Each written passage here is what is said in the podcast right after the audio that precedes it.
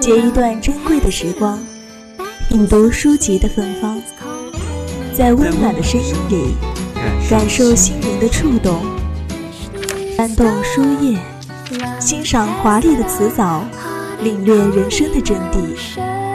三味书屋，聆听有声的世界。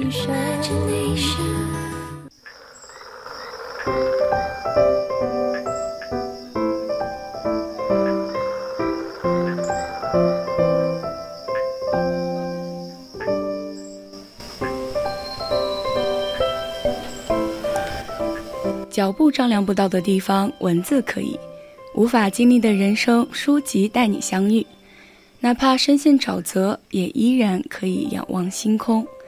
在那些字里行间之中，是一个又一个的世界。或许我们都曾在心中为自己所谓满足的期望，去缔造一个属于自己的城池，一个属于自己的天涯。因为留恋婉转。所以在一切平静的潮流后，便是波涛汹涌的浪潮。您现在正在收听的是 FM 幺零零 VOC 广播电台，每周四晚为您送上的侧耳倾听。我是你们的主播小北。最后，我们来到三味书屋，欢迎听众朋友们在节目中与我们进行互动。大家如果有想对主播说的话或意见和建议，都可以通过 QQ 还有微信告诉我们，也可以通过 QQ 听友四群二七五幺三幺二九八，微信搜索 FM 幺零零青春调频，我们会时刻关注您的消息。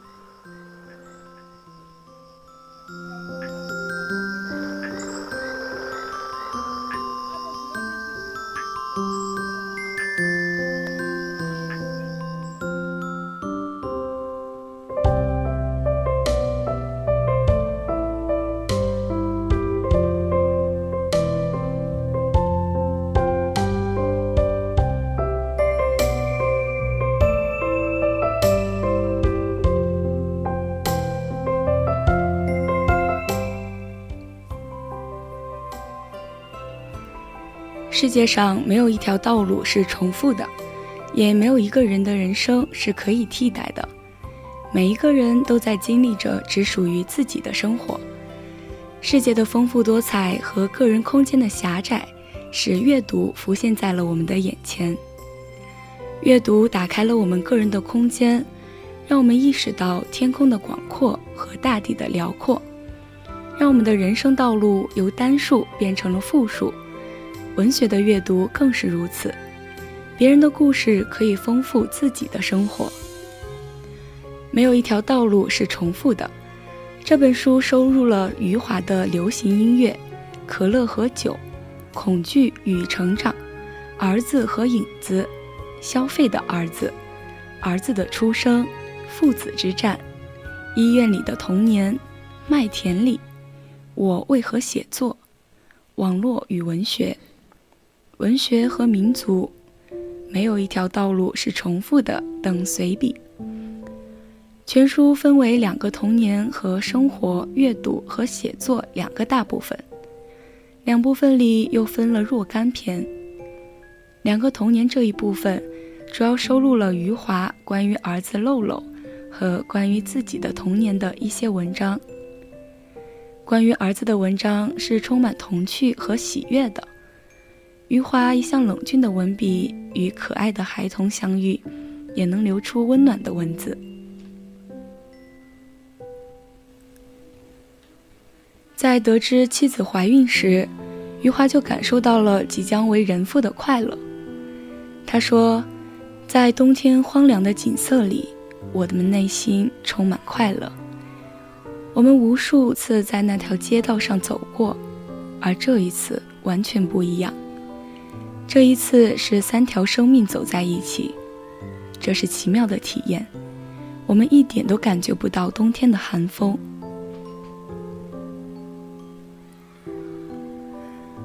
面对刚来到这个世界的儿子时，余华表现出了和其他父亲同样的紧张与幸福。我想抱他，可是我不敢，他是那么小，我怕把他抱坏了。看到儿子因为喝了可乐而不断打嗝时，余华哈哈笑了起来。他的样子实在是太可爱了，让我无法忍住自己的笑声。虽然他没有说自己多爱自己的儿子，但是字里行间都流露着一位父亲对儿子的疼惜。这是余华少见的活泼又温馨的书写。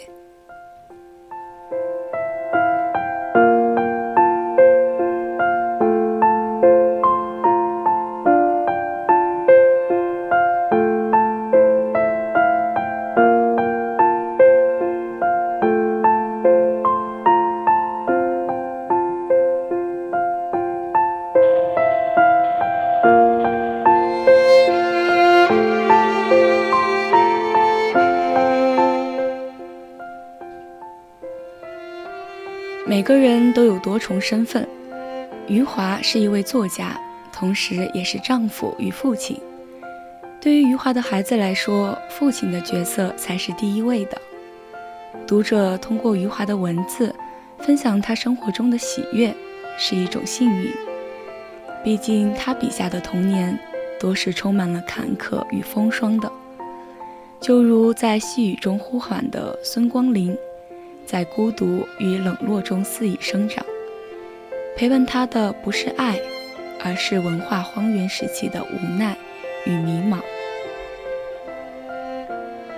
我其实理所当然的以为，没有一条道路是重复的。写的两个童年，是余华的童年以及露露的童年，而后面的生活、阅读和写作这部分，写的是余华自己的创作生涯。由此来引申出，没有一条道路是重复的。露露的童年，余华童年的道路，余华自己的创作道路，条条道路皆不同，不能复制，不可能重复。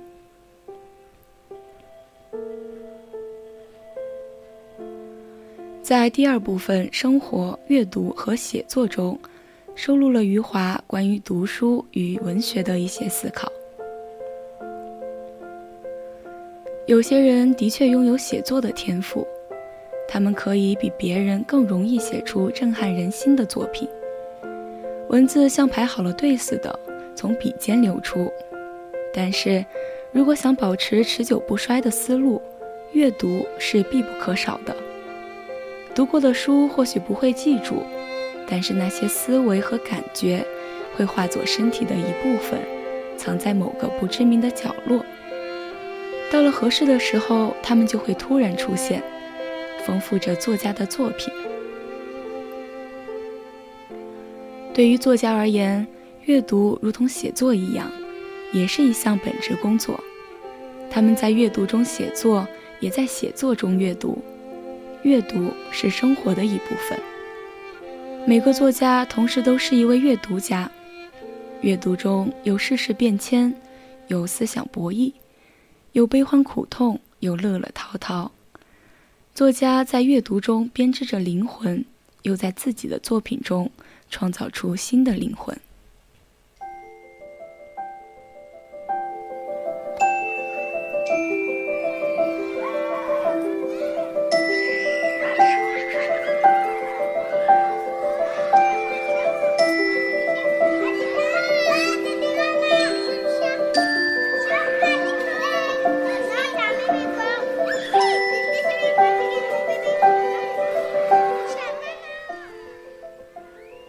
一个年少时期就开始阅读经典作品，那么他的少年就会被经典作品中最为真实的思想和情感带走。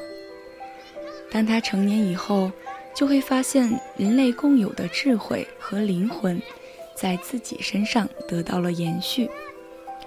正如村上春树喜欢美国作家卡佛一样，余华喜欢川端康成和卡夫卡。川端的作品笼罩了余华早期的创作，文字的叙述方式、语言和结构、时间和人物的处理上，都在无形中与其靠近。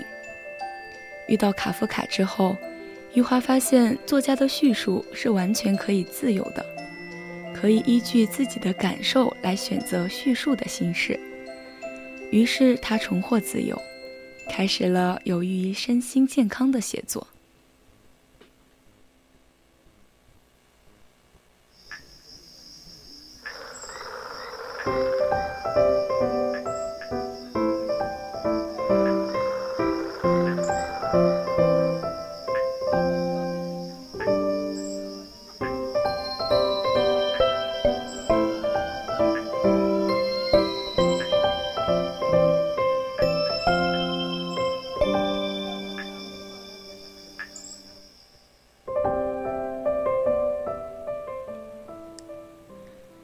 作为儿童，作为父亲，作为阅读者，作为作家，余华是一个丰富深刻的灵魂，又是一副平凡的血肉之身。在我们能看到的层面，我们阅读余华的作品；在我们未曾窥探的那些时空，余华迈着自己的步伐，书写着自己的人生道路。那么，今天的三味书屋到这里也就结束了。我是主播小北，我们下期同一时间再见。